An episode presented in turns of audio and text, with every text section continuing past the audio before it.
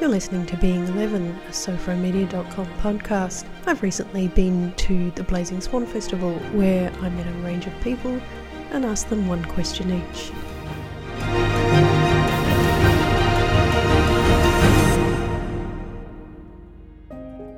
Hi, my name is Nazarine. Natalie Nazarine. Nazarine. Yeah. Nice So, name. thank you very much. And what year were we talking about for you? So I was 11, so I'm 27 this year. So Mm-hmm. whatever year that is, I can't really think right now because I've been 16 smoking a years ago. the last few days. But anyway, we're here. And and where were you? Do you I was in between two different homes. Uh-huh. So at the time, I was actually going um, to live at an aunt's house. She was she was fostering me at the time. Yeah. but my mum at the time took me back and so I lived with her again from the ages of 11 to 13 Yeah. and then I went back to my aunt's house as well so I suppose back to the, the main the main point of the question is what did you learn Yeah. and for me it was about that you're dealt certain cards in life Mm-hmm. and unfortunately those cards can't be changed when you're a child and you're in the care of Mm. people that you really love and trust Yeah.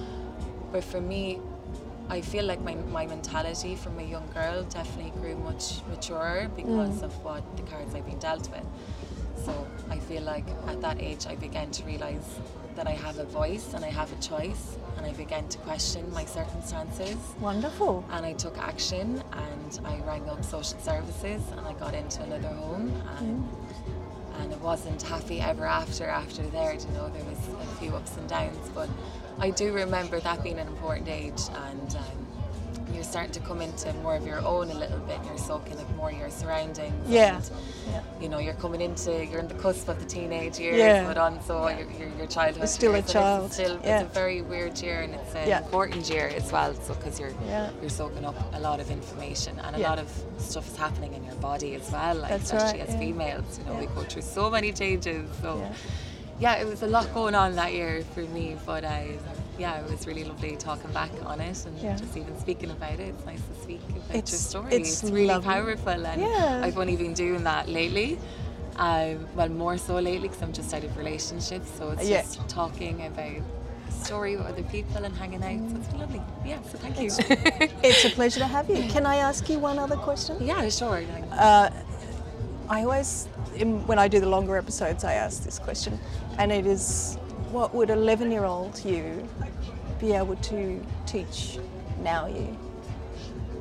Is there anything that she could impart to you that, mm-hmm. yeah, what would it be?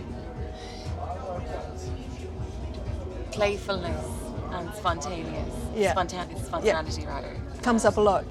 Yeah, and when I paint or when I dance or when Yeah. I sing or when I play Yeah. music, she would say that to me now. Yeah. Do f- more of that, basically. Get out there and do more of that because Yeah. that's really what you love doing. Yeah. And yeah, that's what she would say, Nazarine. Yeah, so thanks, little Nazarine.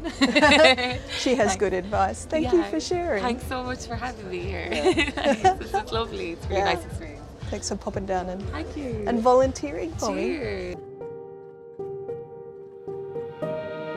You've been listening to the Blazing Swan edition of Being 11 podcast. I'd like to extend my thanks to everyone who participated for their generosity in sharing their stories with me. If you'd like more information on what we do, you can check out the website sofromedia.com.